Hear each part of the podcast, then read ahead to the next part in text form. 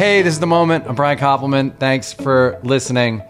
I'm really excited to have Bruce Hornsby here today because, for a variety of reasons, I've been listening to your music since your first album. I know it well, and uh, but but I'm not sure you're aware that we have a few points of contact in our histories. Do you know? Well, I'm not surprised. I, I certainly met your dad. It's a little hazy to me. It's back in the mists of maybe the late 80s or early 90s, but I, I I know I was in a room with him hanging out with Charles. This is an even but, better. But, I mean, that's the best one for me personally, but I think you don't know that your niece. Uh, well, no, I know. No, no, I know. Ah! Great. Hey, Uncle no. Bruce. Hey, Emily. Look, I figured, Brian, that the only reason I was on this was that, that Emily insisted. Oh, you got to get my uncle, or I quit. So. He, he didn't want to do it. well, you know what's funny well, is I cleared it, but I did clear I it. That's exactly how. That's the only reason I'm here. She she got me on the show. For the listeners, I'm really glad to do this because Emily Hornsby, Emily is a writer producer and an enormously valuable part of our creative team. She's written so many billions episodes and super pumped and produces the shows and we've worked together like oh, more than 5 years of just working so closely together. And Bruce, everything I've heard about you guys in the family, I won't spill secrets, but the big jam sessions sound incredible to me. Well, no, I'm not much. I don't think I'm not partaking of the big jam sessions, uh, family jam sessions. I'm not really around for that.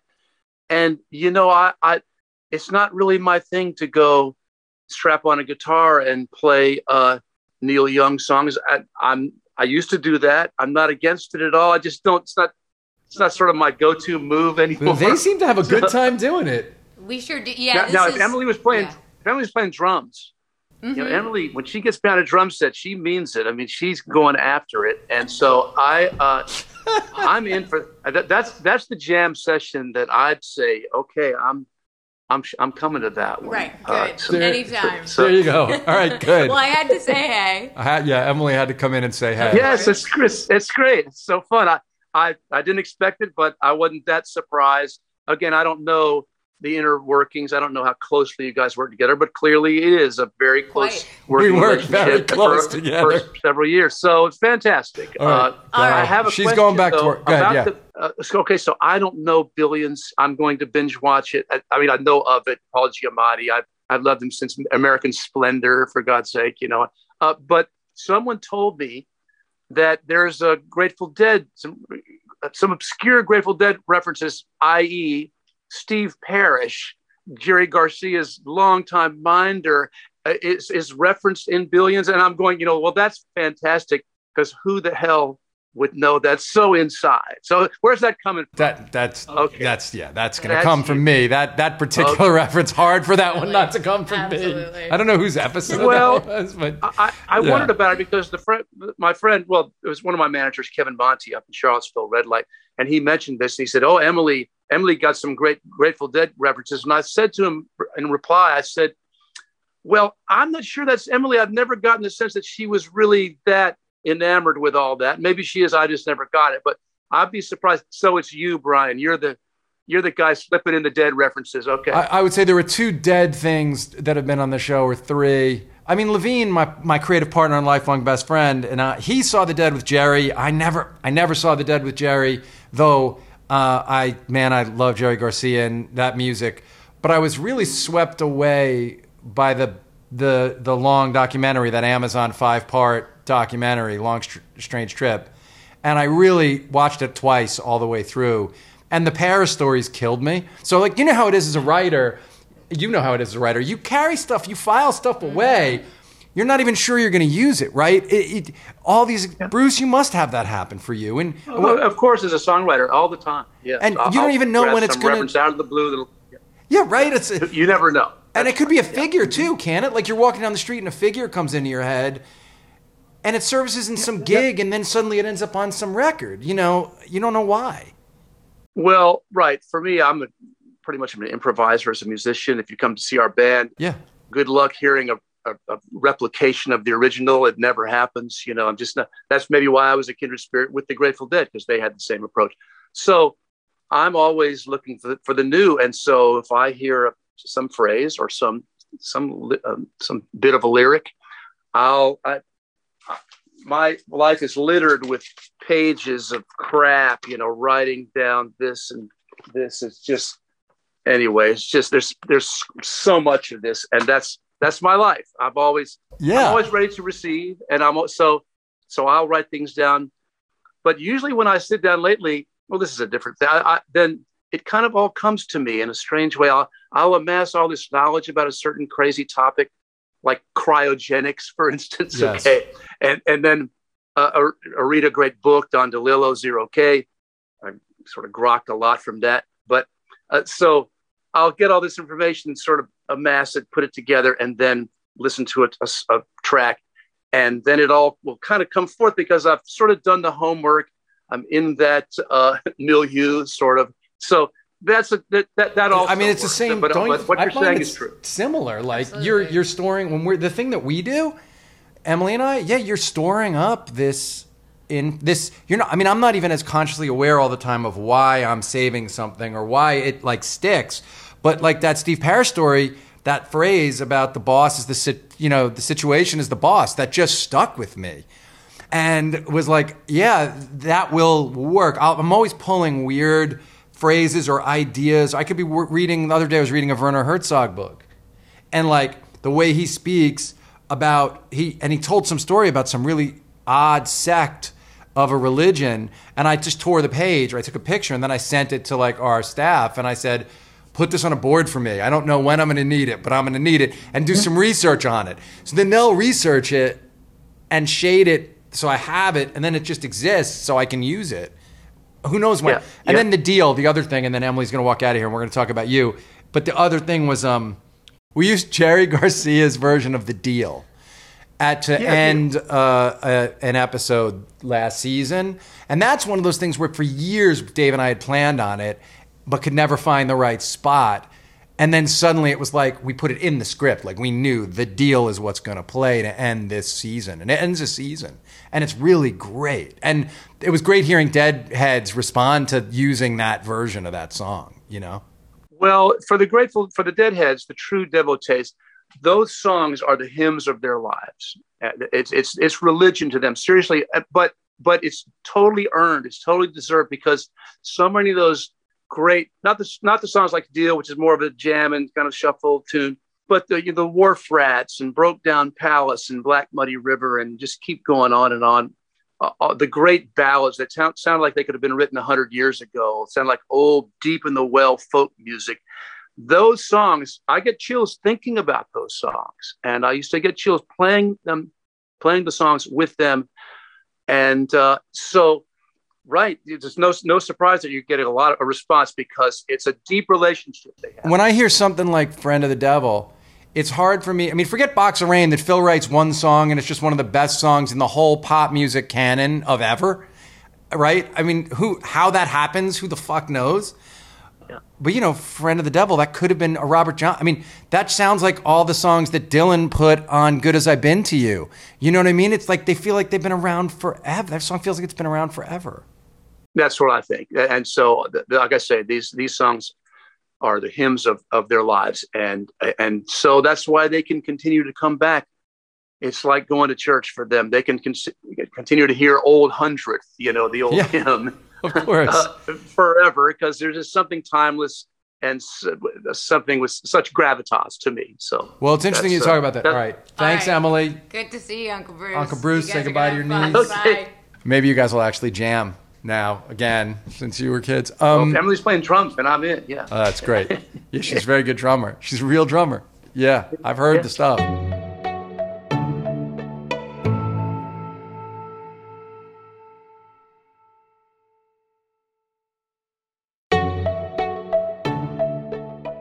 So, Bruce, man, we met. I, I know, you, yeah. There's no way you would connect Okay, this. tell me- tell me well, the there's no way you'd here, yeah. connect it, but I, I, I, I wanted to start here because I co-produced an album with Don Gehman in 1991 or 90, and you came in and played on a song for us. It was a kid named Michael Michael McDermott, and a Yes, song called I- Fool's I Avenue. remember. You came in late at night, and we hung out kind of all night long, and, and you played on a couple tracks, uh, but Fool's Avenue was the main thing, and and you know I just remember like I was 22 years old or 23 years old producing this date, and um, man, you were so cool, and and you seemed so into just even though you were at that time, you know, big star. You seemed so into being a working musician and coming in and playing on a track and just being one of the guys. And was that important to you to hold on to that as your career took off? Did you enjoy coming in and playing on on dates? You didn't need the session dough, so did, was that a thing that you just dug doing? Well, I got the feeling. Uh, first, wasn't Michael McDermott from Chicago? Yes, correct, correct. That, that's something I, that I remember about young Michael. And Don Gehman is one of the great people, the best I love that him. I've ever Yeah. known in music. I I regret that we only made the one record together. I moved back, but we have over here the, in my studio. That's that's that's what we call the Don Gehman window. Love it. Okay, because we we were making the record with Don, but I was getting ready to move back to Virginia, and I was design we were designing a studio, and Don said, "Whatever you do, don't make it this cave. Have have a window so you actually have a perspective on what you're doing. That that that night doesn't turn into day, and you don't notice it. You know, so."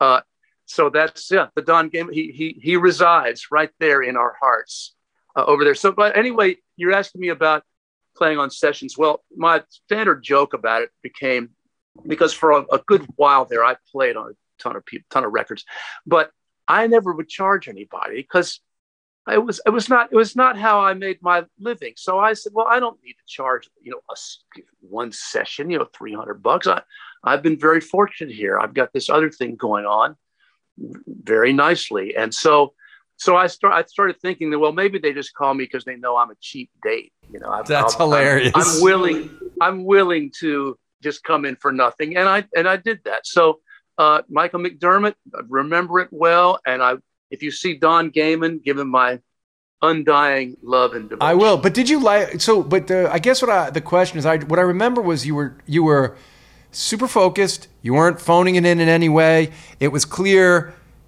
in that Oh, yeah. for that couple of hours. That was the most important thing in the world to you. Was was trying to get this song right and and serve the producers and the artist and the song. And it seemed to me, I remember it very keenly, Bruce, because I was a kid, you know. So you really remember, oh, Bruce Hornsby's coming in, and you yeah, know, yeah. Bruce Hornsby come in. Well, I didn't know you could come in with an attitude about it or with sunglasses, you know. And and but but it was the opposite of that. It was really beautiful. What did you dig about doing that stuff? Was it just you like getting into these different worlds of music, or you liked connecting? What what, what attracted you to that to, to doing that that work uh, back then? Well, I said no a lot. I would only do it if I was interested in, in the music or if someone like Don Gehman asked me to do it. Sure. I would do it for him because I love him.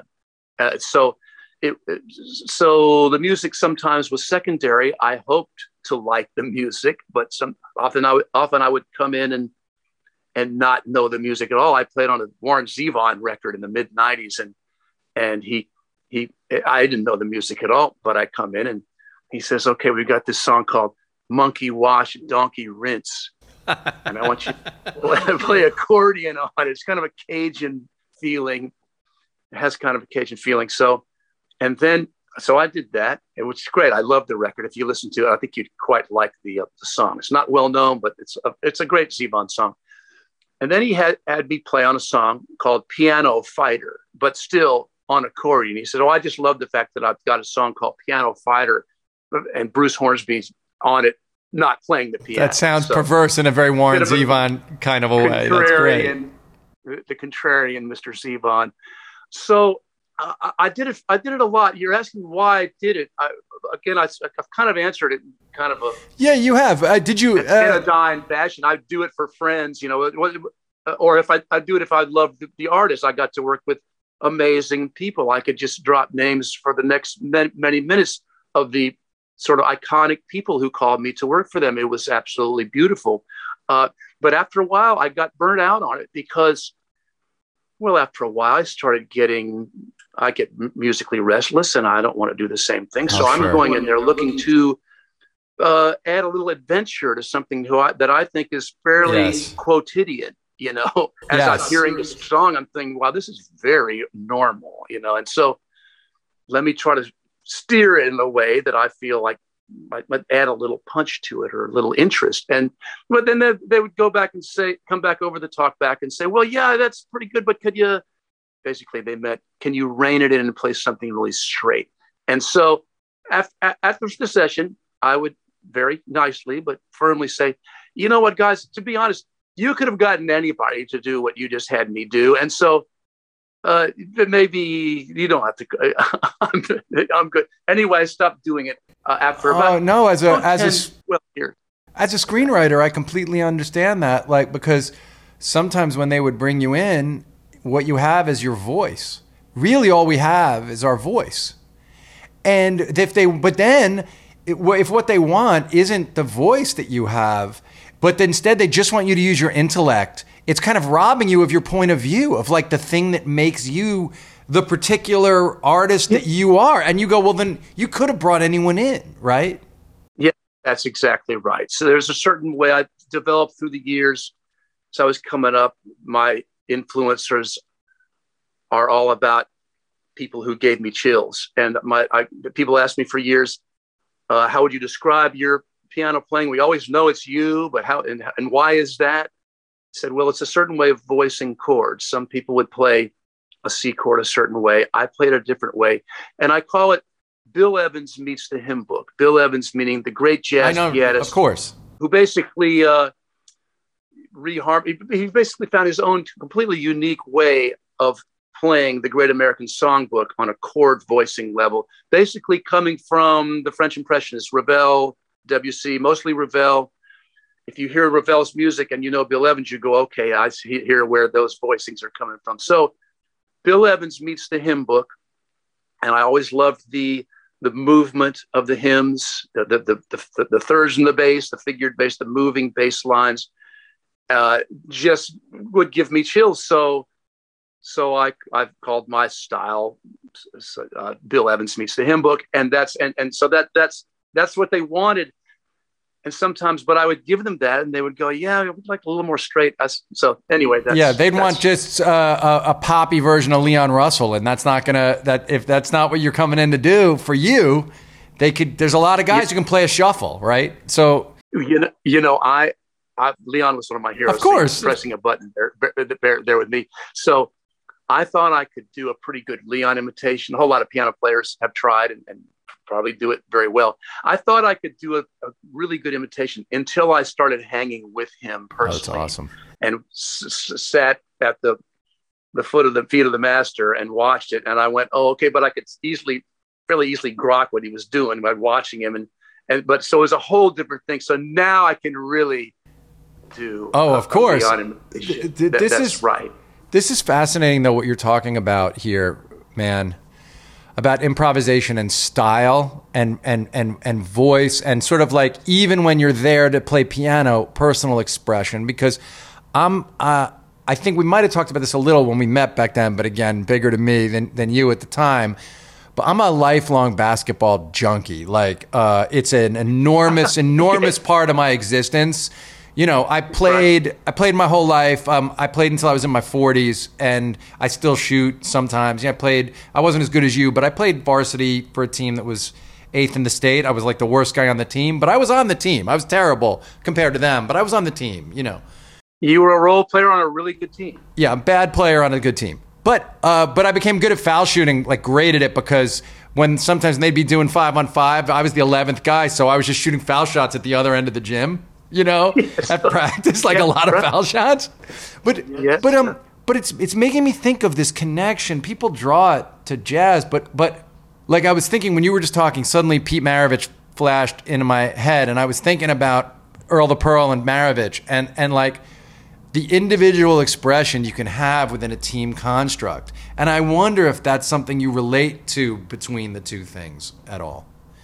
Basketball well, and music. I, to- I totally relate to it uh, with, with, my own uh, regarding my own music because I have a band, but in in and around that band, I'm going to do, I'm going to twist it and turn it and mold it into in my own graven image, you know. and, and so, uh, so right, I do that wherever I am, and lucky me, I get to do that for a living. It's beautiful. Now, you just mentioned you're talking about basketball and Pete Maravich. Did you know that my son Keith played at LSU? I did, but I didn't. Con- but he didn't play for uh, like uh, Maravich's dad or Jan Van Breda. He didn't play for like. Oh no, no, my son. He's your son's like thirty. Yeah, he's like a, Emily. He's, he's like Emily's age, right? He's exactly Emily's age. Yeah, he plays in Europe now. He's a pro in Paris. He was in Paris this last year. Right. He was in the D League. Went to the Mavericks camp. That's he had a amazing. really good career at LSU. Playing in the PMAC, the Maravich Center. No, of course. And, uh, so, so when he went there, we started calling him Pistol Keith. But oh, that's awesome. But you think about you think about, um, or I was thinking when you were talking about when certain players, well, you know, I know what you did for Allen Iverson, and, and maybe we'll get into it. But you helped Allen Iverson uh, get out of uh, when he was when he was incarcerated when he was Yeah. young. You helped him get out. But I was thinking about like Larry Brown sitting on Iverson's individuality as opposed to letting it express itself, and how often those things. Uh, everyone, you know, it's funny because same with the record, right? The producer had an agenda, has an agenda, which is to create a record that's going to be successful in a certain way. A musician might have a different agenda that's riding alongside that's right. it, right?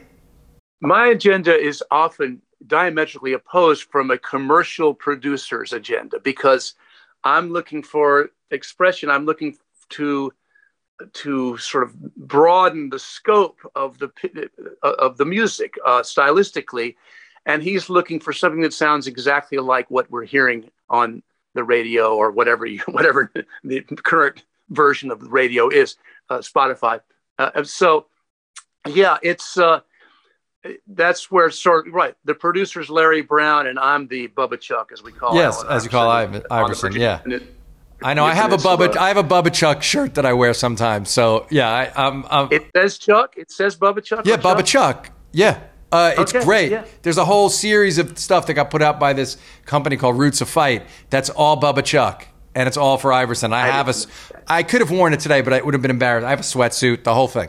I'm a big Iverson Ah. guy. My son has memorized the practice speech. My son knows the practice speech. Oh yeah. He's yeah, we're 26, talking about practice, right? but he knows Yeah, the whole. He knows the whole speech word word for So word. you've molded him in your own graven image. It sounds sadly, horribly. a little bit. But talk a little bit about these twin passions um, of basketball music and, and how each pull. I'm, I'm fascinated, and a lot of this podcast is about like moments in people's lives when they could go one way or another, and and Okay, and yeah. I'm really interested in that with the kind of inner life of a creative person, and and I also understand why why basketball has such a draw. So can you just talk about the way those things both had hold of you as as a young person, and what led you to how finally music won out? Yeah, it's pretty clear. Uh, I was a jock. Uh, I guess the, the, the simple version would, would be to say I wanted to be Bill Bradley until I wanted to be Elton John. Yeah. Okay, that's the, that's the concise version. Uh, expanding on it, I would uh, I would say, okay, so I was in ninth. I got really. Into, I was I was sort of in every sport in, in, in, in its season. Little jockey kid from age eight nine on. I'd wake up in the morning and go and get the local paper and and and memorize the box scores, memorize Hank Aaron's batting average, and I, I never forget in bold letters Joe Namath signs with the Jets for four hundred thousand dollars. You know, that was an astronomical sum. I, for some reason, I always remembered that when I was say nine, ten years old, reading that. Okay, so I was into that, and, uh, but sort of uh, specialized, got more deeply involved in hoops. I was tallish, and uh, just it came more naturally to me, and so I was totally into it. I played varsity in ninth grade at a, a, a private school. Uh, then I, I wanted to play basketball with the Soul Brothers. And so I transferred my 10th grade year back to the public schools here in town, which was at the time 55 45 white to black. black. Very integrated. Which town in Virginia? Which town in Virginia was it? Wi- Wi- Williamsburg, which Okay. is where, I- where I am now. Yeah. And uh, so Williamsburg is known as the colonial tourist town. We were the local townies pelting uh, tourists with water balloons Yes. and, you know, get, getting taken to the cops and all that was, uh, that was our childhood. But so I was really, I, so I went to uh, the uh, public school and uh, decided to, uh, t- I was focused on that. And it was a beautiful experience for me on a social level. So many of my teammates from that era are still my local hanging pals in town. We have a group of five to 10 of us get together we'll go to a local college game with Mary or a local high school game, and we'll be seen up at the top of the stands, not watching the game at all, just up there, just laughing our asses off, just having a good time. So there's that. So, but okay, my junior year, I was playing in the Peninsula District, same district where that uh, that Chuck played in, uh, and Michael Vick, uh, great, great uh, hood Hampton Newport News scene, and uh, so so I was, but I was doing well. I was having a good junior year, but I had discovered the piano before that. Ah, yeah. Uh, right before that, I was a late starter. My brother turned, my older brother had gone to New England Prep School, Connecticut, Greenwich, Connecticut, and came home. It sounds crazy to think that Elton John was once sort of underground. He had, he'd already had one big hit, but at least to me, he he was not someone I knew a lot about. My brother played me Tumbleweed Connection, Oh, yeah. a song called Amoreena, I know. and it just turned me out. I just loved. I wanted to play piano, and then I, he turned me on to Joe Cocker, Mad Dogs and Englishman with Joe uh, Leon Russell, Chris Stainton, the great piano on those records, and I wanted to get into that. I played guitar, just like every white white kid in America. You wanted when the Beatles came out, you wanted to play guitar, and so I did that.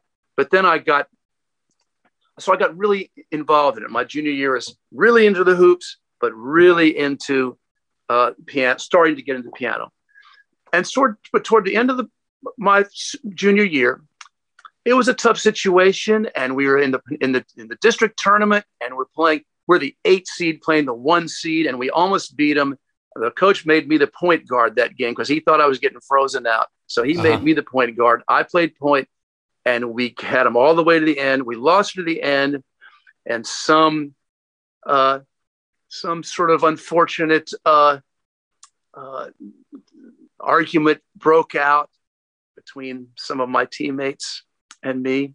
Ah, And I sat in the locker room at Hampton Coliseum where the Virginia Squires used to play. I sat in the locker room going, you know what? Fuck this. really? Uh, this is not this is not fun anymore. Uh, this other thing is really fun, and I'm totally consumed by it. And I didn't pick up a ball. I picked up a ball one day between my juniors. After being so consumed with it, I picked up a ball one day between my junior and senior year. And the incoming coach, a new coach, came in and had the, the meeting for the next my senior season. And he's talking about because I had a really good junior. He's, he's coming in there. I went to the meeting. He said, "Oh well, Hornsby might be the, the best rebounding guard in the state, but if we don't do this, this- Hornsby might be this and this and Ah. this, but if we don't do," and I'm sitting there going, "Oh my God, sir, you have no idea. You're talking about a guy who doesn't exist anymore." Oh, that's and awesome. I, w- I went home that day. My younger brother was was transferring also from the same John, Emily's dad, I've- John. Yeah. Exactly. Yes, Yes. John, that's not Emily's dad, John Hornsby. He came to that meeting, the new coach meeting, came over to our high school, James Blair High School, and he and I went out. I said, "Hey, man, let's. You want to go out and shoot some?" Because I felt like I felt a little guilty. This guy just blowing me up, and I can't couldn't care less. So I played my senior year. I tried, but I I wasn't. Uh, it took me to the end of the year to be To find your get, get back to the level where I had been in my junior year. So so that's the story. It's sitting there at Hampton Coliseum in the locker room going, you know what? Uh, you no, just so many things you just said triggered things for me, man. Like because first of all, Virginia Squires ABA for people who are like the ABA days, and uh, it's endlessly fascinating because I'm I don't know probably like 11 years younger than you or 12 years younger than you, so I didn't quite. I they were god the ABA because of the way they played, they were like gods to me. You know what I mean? The the way they could jump and the the ball, it was just incredible. All you wanted, I wanted an ABA ball so badly. Like I just wanted an ABA ball. Um, wh- Yeah. which for people who now that's the money ball is the ABA, the one that in the All Star game is the. right. But also my junior year, this is part of what happened to me in basketball. It's funny you don't think that like junior year of high school matters till your long term life. So I don't make varsity ninth and tenth, but junior year I try out and I make varsity. But then I get the opportunity to direct a play. One kid a year got to direct a play. But if you said yes, they picked me. But if you said yes, you weren't allowed to play the sport. sports, right? And I sat down with the coach, who I loved, a guy named Albie Schwartz, who was a, a guy, was a great college player. He played D1, a very great college player. And he said, "Well, there's no guarantee. I understand why you want to go direct to play, And you know, you're going to play a little this year. You're, you won't be star on the team, but you'll play a little. But he said, if you don't play junior year, it's really hard for me to give you a role senior year. You're not that good. And I'm going to have to develop the guys coming up behind you. So you're taking a chance to never play varsity. And I know how much basketball means to you, but I'm not guaranteeing you that I'm going to hold your spot. Yeah. And I, yeah. I went and directed the play anyway because I had to go direct the play.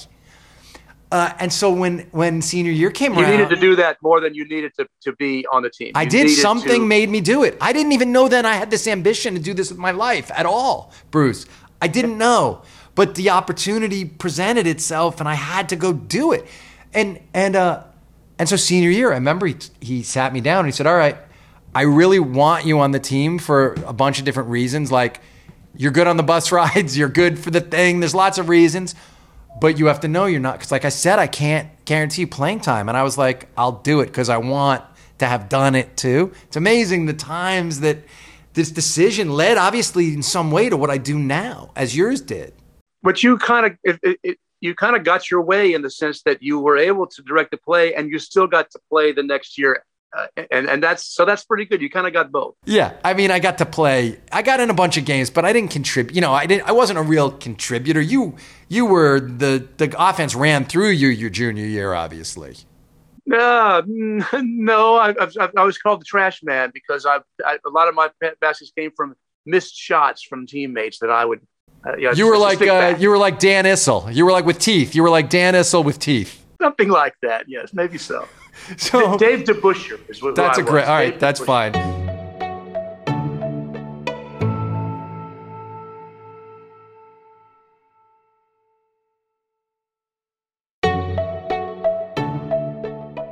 just staying with your, your childhood a little bit because I haven't heard you talk much, much about this, but you were raised a Christian Scientist, and I, I, you know, some musicians. James Hetfield has obviously. I don't know if you know James Hetfield was raised. As, I know he was a CS guy, yeah, and and has written his songs really are in reaction to that, and I'm just wondering, yeah. did it? Uh, uh, was that an, an influence that stayed with you in your life, and is it an important?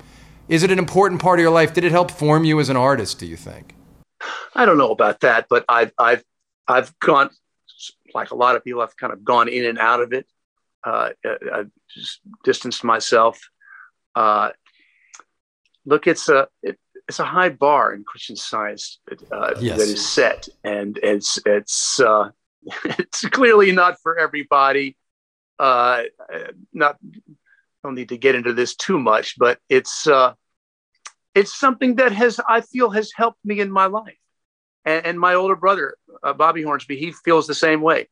It's not like we go to church or are devout and read Science and Health with Key to the Scriptures by Mary Baker Eddy.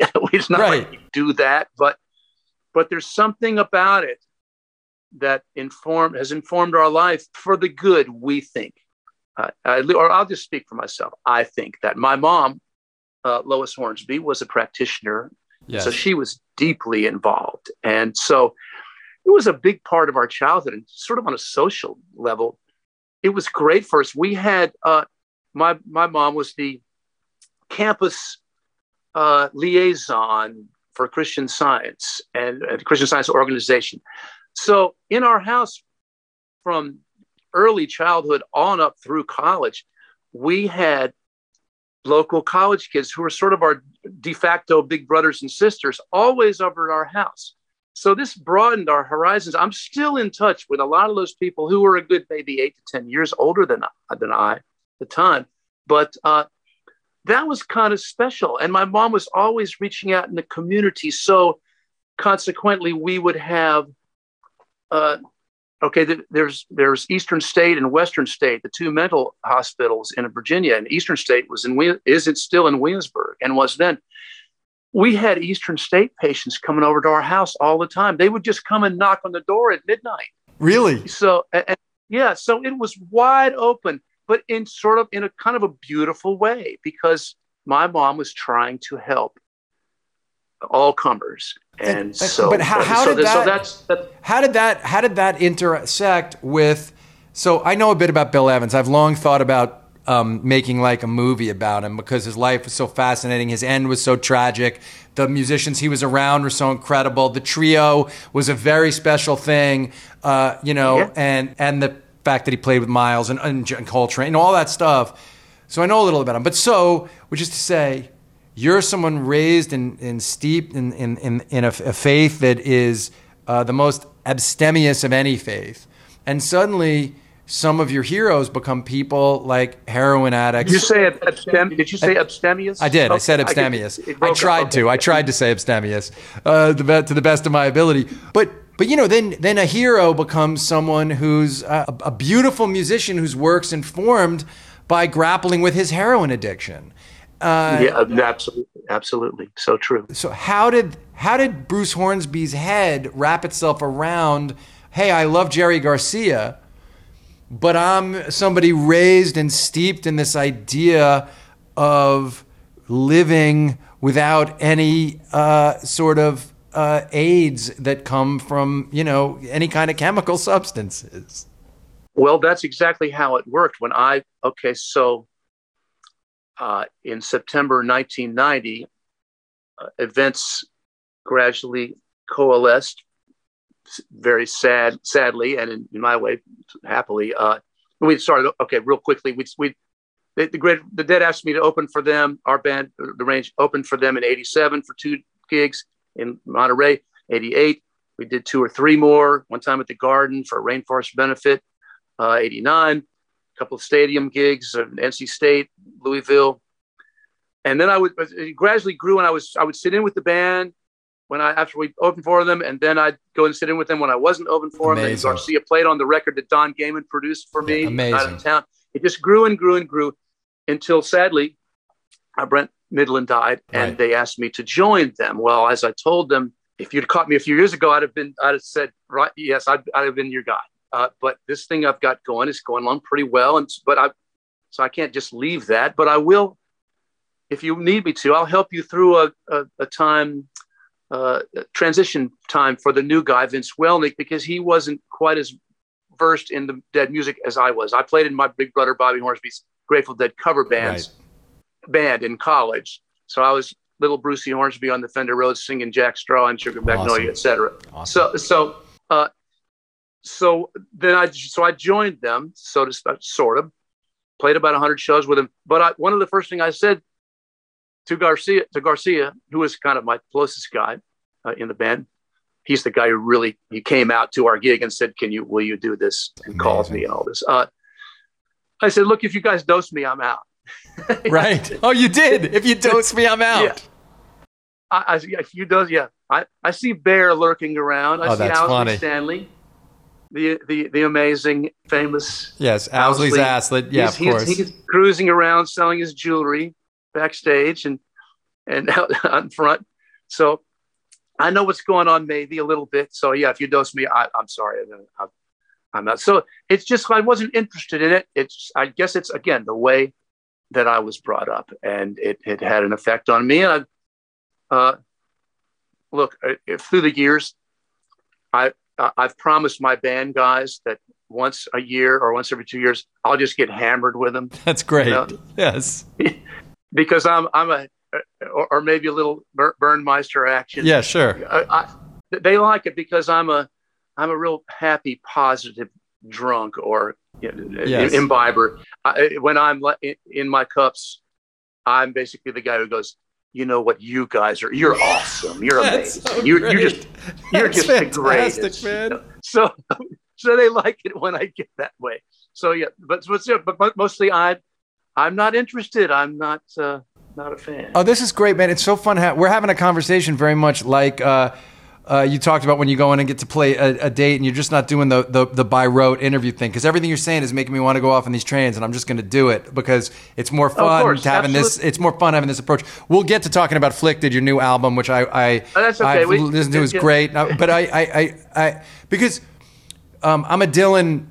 Dylan's the number one thing for, for me. I've, I'm, I'm not going through his garbage, but I've read every. I'm real deep, and he talks about um, how the dead, how playing with the dead, free gave him a certain freedom later to approach doing his thing differently. That something about the experience allowed him to find a new way talking to to sing his songs where he didn't feel imprisoned, yes. where he didn't feel imprisoned by them anymore. And I'm wondering if that well, makes sense so- to you. Does it make sense to you?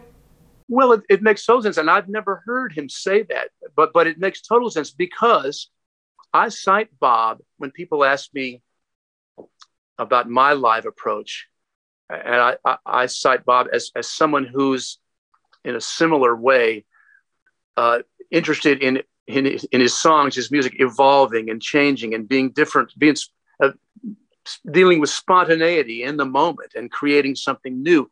Yes. Uh, and so he so okay so i wouldn't i'm not at all surprised to hear that uh, the de- him hang his hang, time with the dead uh, in, influenced him in that way because i i've sat in with him i sat in with him on a gig and i've been to his gigs and, and uh, he was doing end of the innocence for a little while in the early 2000s I amazing. love well, it.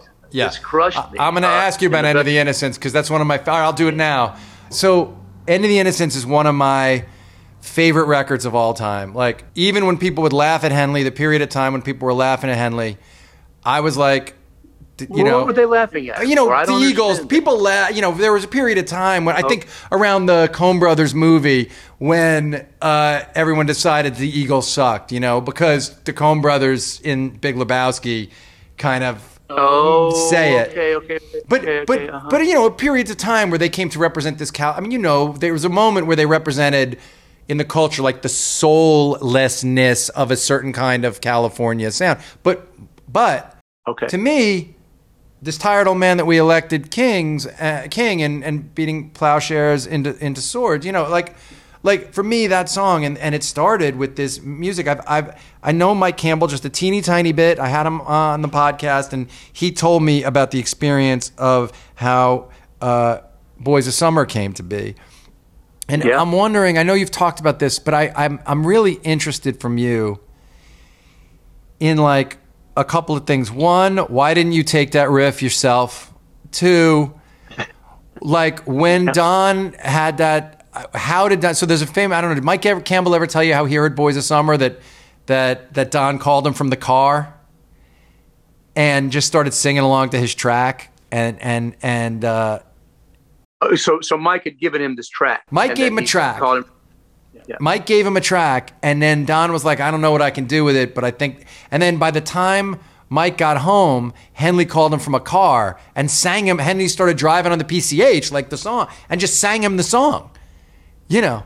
Well, see, that's so amazing. This is another another thing, like the Dylan Dead thing. I've never heard that, but it's my my story is not at all dissimilar. Tell me what happened uh, with you. Tell me what happened. Okay, so so the story goes that um, out of the blue, after my first record, I started getting calls from people, and I mostly said no, but I got this call from Don Henley, and and and I had missed, I really missed the Eagles thing because oh. when the Eagles were big, I knew of them, of course, but I was more into Train, Miles, Herbie, Chick, McCoy, Keith. Yeah. Keith Jarrett. You mean Kelly, Keith, you know. Keith Jarrett? Is that what you mean by Keith? Yeah, Keith. Yeah. Okay. Yeah. Yeah. Yeah. Yeah. McCoy, Herbie, Chick, and Keith are the four one named titans of modern jazz piano that have never been supplanted, although Got they're, it. of course, killers. Brad yes. Mehldau, many great ones. But uh, so I was into that deeply in the 70s and missed the Eagles. But I've been in the 80s I really liked Dirty Laundry. I really loved uh, Boys of Summer and Sunset Grill. And so I got a call from him, and I went, "Well, hell yeah, I'm, I, I love what you're doing." And yes. so yeah, so so uh, he came over to my house. Uh, he lived top of Mulholland uh, uh, for a long time. Had his own hill, yeah. and uh, so he comes over to my little square 1,200 square foot house in, in Van Nuys, uh, Balboa and Vanowen. And uh, it's he, he comes in and my wife's teaching school. And oh no, she, she was a graphic designer at the time in Pasadena. So he comes over to my place. And I have a little upright piano right inside the door. And so we're fooling around with some ideas. He has some, he's sitting right next to me. I'm on the piano and we're doing this. All of a sudden, the, uh, the door, there's a knock on the door this is just a funny little aside. Oh no, I'm so into So this. Keep going. door. Yeah, it's great. Picturing you guys there. Yeah. There's a knock on the yeah, door. yeah. So I open the door, and uh, or I think Henley opens the door because he's right at the door. So he opens the door. FedEx guy, have a little package here for Bruce Hornsby and sign. So I sign it. It's RCA Records. So I had just here. I opened it up and said, and it was my first real serious royalty check from the first album. And I said, "Oh my God, Don, this is crazy! I've just got this." And he says to me, "Welcome to the club." Oh, that's great. it was just a funny little uh, little bit in there. Well, that's so, So, heavy that you were with Henley when that happened. I mean, that's a heavy moment. Yeah, it was. Just, that's right. It was serendipitous in that way. It's so funny. So, so at the end of it, we felt like, well, we I don't know if we've coming up we're coming up with anything that great together. I said, well, look, there's this track, there's this piece of music that I have, and I don't really like the lyrics I'm coming up with for this song, and so if you'd like, I'll just go in the studio in the next week and record this little piece with my standard at the time, standard formula, LinnDrum machine, Yes. Yes. synth, Oberheim bass, piano, and a little string pad. You know, is all those records were the same of mine. uh, Way it is, every little kiss. Yeah, I remember Rain. it. Yeah, of course. That- all- yeah, it was all the same. Kind of frankly boneheaded production. That's we just that could never really beat I them mean, with the it, band. it So- worked. It totally they- worked. It still works. I listen. Yeah, I rode my bike this that- morning. I rode my bike this morning, and I listened to ten of those songs, and they still slam, man. But go Oh, ahead. I know well, they still just- slam. I, I, I'm, I don't feel that way. I about know, Them. But I know. anyway, uh, so, so, so I, I'm really proud of the songs. I'm just not a big fan of Uh, the, the arrangements. I know. I understand. It- and, and it's just it's straight. The production. LinnDrum Anyway, on the backbeat, that straight LinnDrum on the backbeat thing annoys you. I understand why. Yes, I know. Well, it's, yeah. It's the stiffness of it, but you still swing on the piano. inartful. You can still swing Okay, the so piano. anyway- it's fine. So go ahead. He comes over. He comes over. He comes over. I said, "Okay, come on over. I got this track." So he come, came over, and put it on, and he just went, "Wow!" I got chills thinking about it. He just went, "Oh, hmm I think I can do something with this." So it was a little bit different from Mike Campbell's, but but uh, now he and this is a few years after uh, Boys of Summer. Yes. I, I, I always told this story when I uh, uh, saying that Henley had one of the early cell phones, but I guess he must have had it a couple of years before uh, during the Campbell Boys of Summer era because he called Mike. So he, but this is back when, and you may even remember this if you know much about the Valley of the 80s, uh, near Balboa Park, there was a farm. There was a there, there was agriculture. There were crops being grown on either side of Balboa, and so Don's passing uh, passing this farm. He, he calls me up. I just got chills again thinking about it. He calls me up and says, "Oh man, this stuff is coming to me fast and furious. I'm heading over to my house. I'm just past these cornfields and." And so the, the cornfields, I think, made it into the song. Oh, they do. Of course they know, do. Yeah, the plowshares and everything. Yeah, of course. Exactly. In the video, I mean, he's out So- in fields. Yeah. Yeah. So, so so he it it came to him really quickly, just like it sounds like it did uh, on Boys of Summer. And so yeah, we were in the studio, and he see he, he wrote to that. He made me play. I had just played it once. I just little improvised thing, the, the standard. And then I would just play little fills here and there. He knew the the little demo I gave him so well because he'd written to it he had most of it done, but then he kept grinding, grinding on it for the next several months. So he made me play everything just like Oh, oh no, no, exactly not- like the demo. dum, dum, dum. No, it's no. You just went dum, dum. Not really. That's yeah. Please do it that way. You know. So Did you So- have a, so, yeah, a that was- sense? did you know? I've always wondered this kind of thing. Uh, even when I started this, it was around this kind of question. I always wonder this about people. Like, um, when you heard the finished version of "End of the Summer" for the first time, you know, and "End of the Innocence" for the first time, did you know? Did some part of you know? Oh, this is the kind of song people will be talking about 30 years later. Could you tell it was one of Oh, those? no, I don't have a sense of that uh, because, uh, to be honest, and you may know the story, uh, uh, and uh, the way it is was thought of as a B side. That's RCA Records. incredible to me. I mean, yeah, that, uh, w- well, but think about it. Think about it. It's a song about racism with not one but two improvised piano solos. I mean, that's not Well, there's no, that's not the formula at all. So it was a total fluke. It broke in England, then in Holland, then throughout Europe, and throughout the rest of the world. And then the powers that be at RCA went, well, I guess it's not a B side. You know, so you know, Maggie May was a B side because my dad had. Yeah, well, exactly. My dad had the A side. My dad had the A side, which was "Reason to Believe," the Tim Hardin song. Uh, love "Reason to Believe," yes. And that was the Uh, A side, and Maggie May was the B side, and and then they flipped it. So that happened I've- then. I, I know that to be true. I've often cited that when talking about this, saying this is not un, you know. I mean, it's rare, It's- it- it's but I, that was Yeah. uh, for yeah. I I know my dad used to always tell that Not story because for him he was very young and that was his one of his first copyrights and you know working with Tim Oh. Hardin and, and and I remember for him it was like he had this chance but then it ended up being fine because back then records so albums it was great to be on the album you know. Uh, I, to, I, I consider that "Reason to Believe" was also a hit somehow in, in, my memory of that. That reason it, it seemed like to me probably that they might have put it out on its own anyway. I'm, so I'm uh, sure that's true. But so so yeah, when when I, I all right, I have a couple questions about way it is, which is, do you think that the way you were raised, your mom and all that stuff, because you have a clear social justice conscience. It's clear, like not just from the lyrics of that song, but the Iverson story, where you didn't have to involve yourself in in helping this kid. And you know, I had already started working with Tracy Chapman in in 90, uh, 1985 is when I first saw Tracy, and she played. Yes, you signed her, right? Didn't you? And didn't she, you when I was in college, yes, and and Yeah. she had talking about a revolution, and I remember hearing "Way It Is," and you know, um, standing in line, uh, marking time, Marking time. w- w- wait- you know, uh, waiting for the Waiting for welfare the welfare line, and and her first line of her song was "Standing in the Welfare Line," and I remember hearing "Way It Is." And loving it, and then also being, and it was so weird because people were all telling us, "Oh, nobody's going to care about this kind of music," and I had these twin thoughts when I heard your song. The first one was, uh, this is going to make it so much easier. And the second one was, oh, now nobody's going to care because he did it first. Uh, you know, I had both thoughts were in my head, of course. Well, they were pretty close uh, on a timeline, right? What, what, was, To- she, come to- out, she had written it before- after me. yeah, she had written it though. Like she'd written Revolution like in 85 or 84 or earlier. And the album, her album didn't come out till 88. And you think, I think your album came out in 86. yes, that's right. But, uh, but I, I will say, do you think you knew that-. But do you think that social justice thing? Where did that come from? Your awareness and and and, and fusing that into your work because people weren't really doing that in the '80s. They were doing that in the '60s, but in the '80s there were very few commercial artists who were doing that.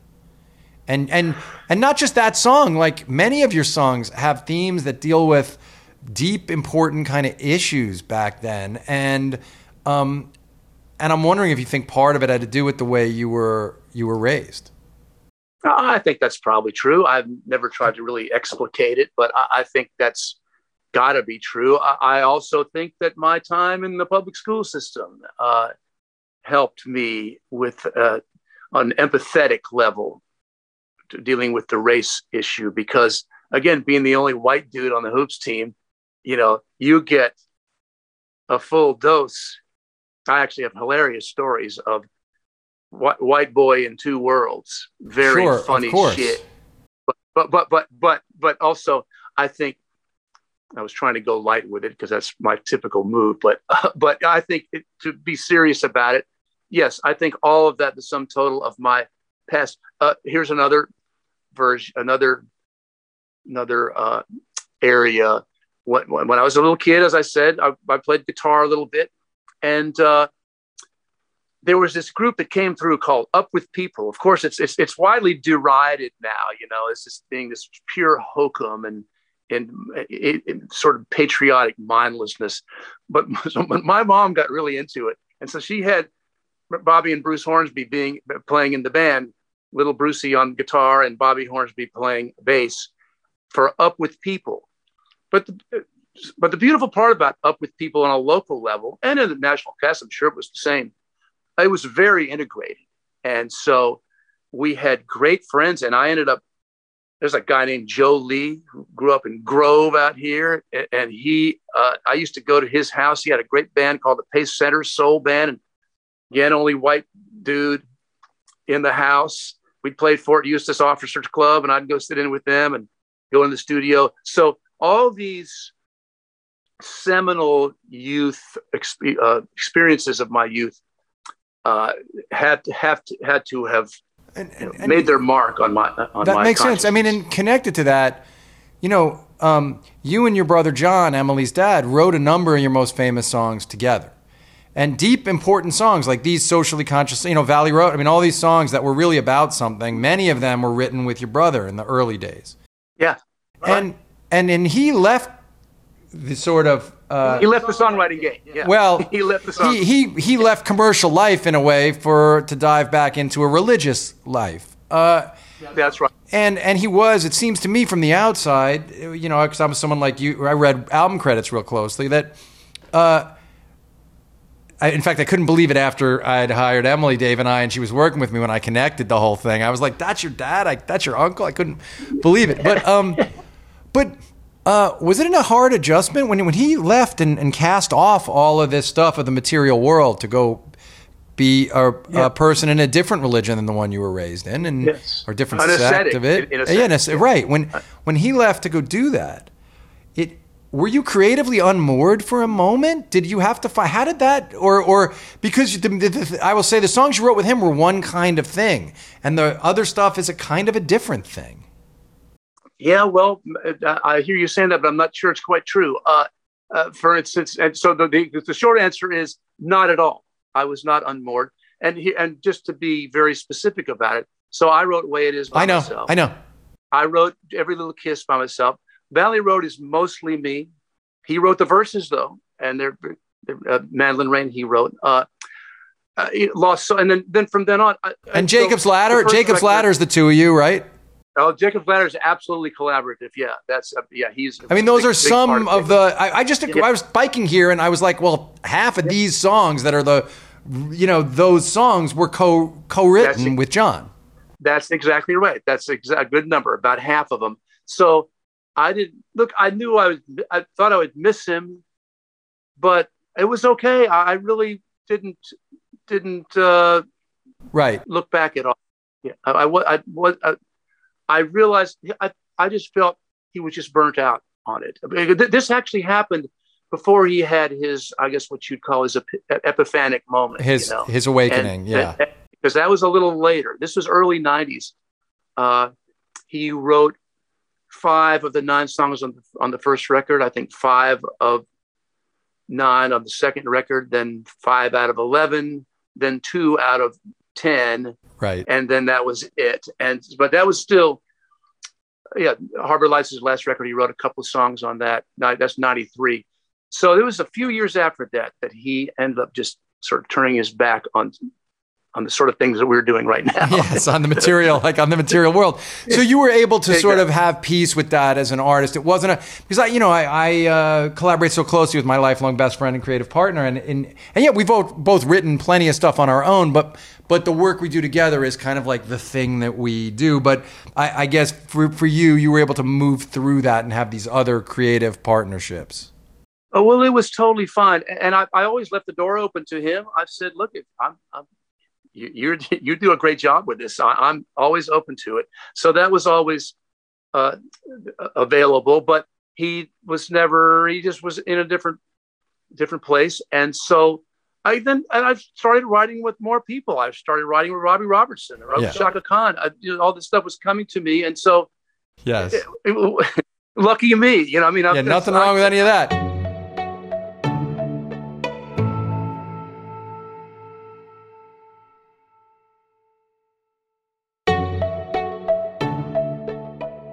All right, last couple of questions. Uh, another person that we both have a such a, an affection for.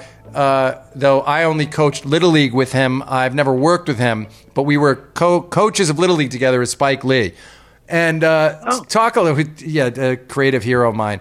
How does your creative relationship with him work? Because you've worked together a number of times, it seems to me. We've worked together for 30 years. Uh, not in the last year and a half, two years. We, but but the last. Okay, so I met him in '92. Well, you don't need to you don't need to know the uh, the history of it. Uh, uh, okay, we met in '92. He asked me to write a song for him. Chaka Khan and I wrote a song for his Clockers movie called "Love Me Still," and '95. and then he would ask me here and there to do something, write another end title song for another movie, Bamboozled, little little incidental music here and there. But then in 08, he asked me to, and there's a sports provenance here. He asked me to score an ESPN documentary he was making on Kobe Bryant named uh, called Kobe Doing Work. Yes. I guess it was sort of my audition. Terence Blanchard's been his longtime A team guy. I guess I became kind of his B team guy. I scored a bunch of stuff that no one would ever see. His really out there indie artsy movies like Red Hook Summer or uh, I mean, Sweet Blood. I know all the I know all of the movies and Bamboozled. I just referenced the other day. I Savion Glover. Oh, I saw I the premiere of Bamboozled. So like, yeah, I remember all that stuff. Yeah, fantastic. So, Yeah. uh, so for the next eleven years, I wrote. Uh, I, I scored for him six different uh, uh, di- different uh, pieces, including a score for a movie he made accompanying the NBA 2K16 Amazing. video game. God, you know, I haven't seen that. that. one. That's the one I haven't seen. I guess. Yeah, it's just fun. Yeah. It's, What's uh, that process like for I you? Is it- is it collaborative process? Oh, totally. Uh, yeah, we have we've we have had, been great friends for years. I've actually been to Knicks games, sitting courtside with him. Oh, that's great. Reggie Miller and Spike yelling at each other the whole time. Oh, oh, yeah. But looked looked like Reggie was looking at yelling at me because I'm right next to him. Uh, but the yeah, it, it's it was very natural for us. We've known each other for so long, and he just likes what I do. So it got to the point where he just would say to me, "Oh, hey, hey here's the first season of Netflix. Uh, she's got to have it. yes. Uh, just he- here's here's a script. Just write stuff." Oh, that's awesome. So I, I wrote, I would write about 40 pieces of music and he would just put them in. And Terence Blanchard said to me one time we were talking, and Terence says, Well, does he ever use your cues in a way that seems emotionally wrong, emotionally incorrect, like the wrong, it, it, it, the, the music doesn't go with it, with the scene? And I said to Terence, Yeah, I, that happens. That's said, "Well, funny. don't you don't you worry about people who are interested in having you score for them uh, so hearing this and going, well, boy, I don't think he's the right guy because it's inappropriate music.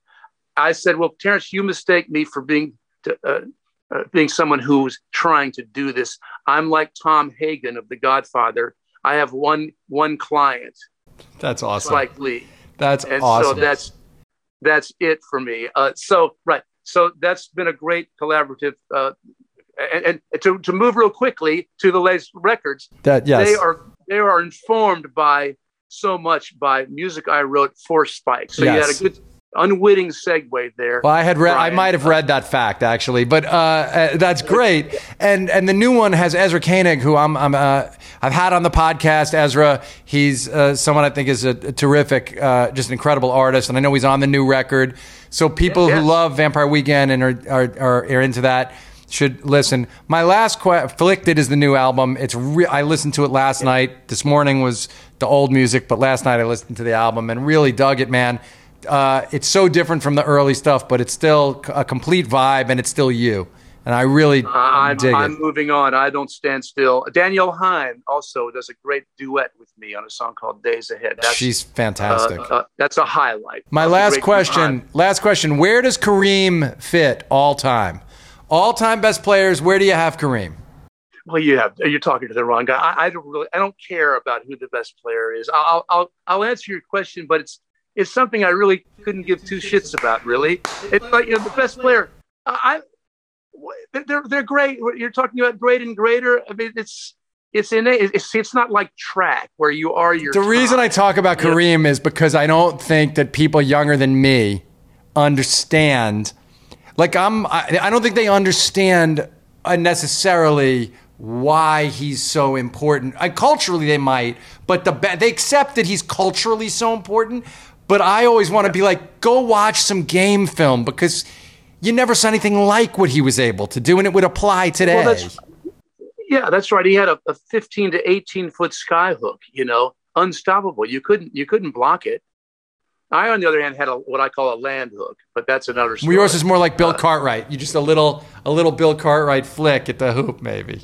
no, no, no, not not close to as good as him.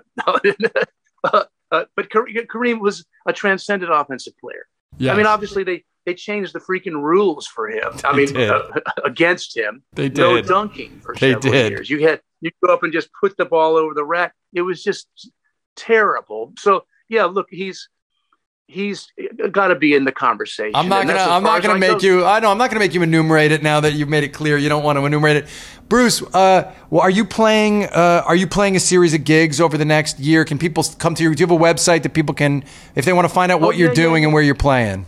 Yeah, we're playing playing uh, Brooklyn Bowl some, some in the next in, sometime this month, maybe in the next couple of weeks. Uh, we start in Indiana, have a couple of uh, killer basketball uh, uh, iconic coaches coming to see our games and uh, our, our gig in Indianapolis and Chicago, and uh, so that'll be great fun to hook up with some people that I know only through my son. That's how I know them, not through my music.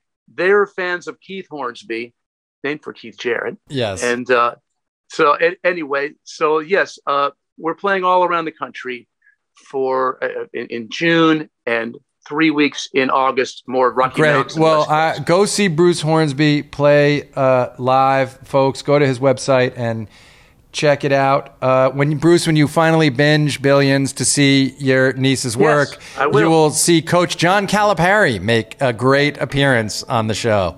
So there's there's basketball references um, throughout. Hey man, this was super fun talking to you. Thanks so much for coming on the podcast.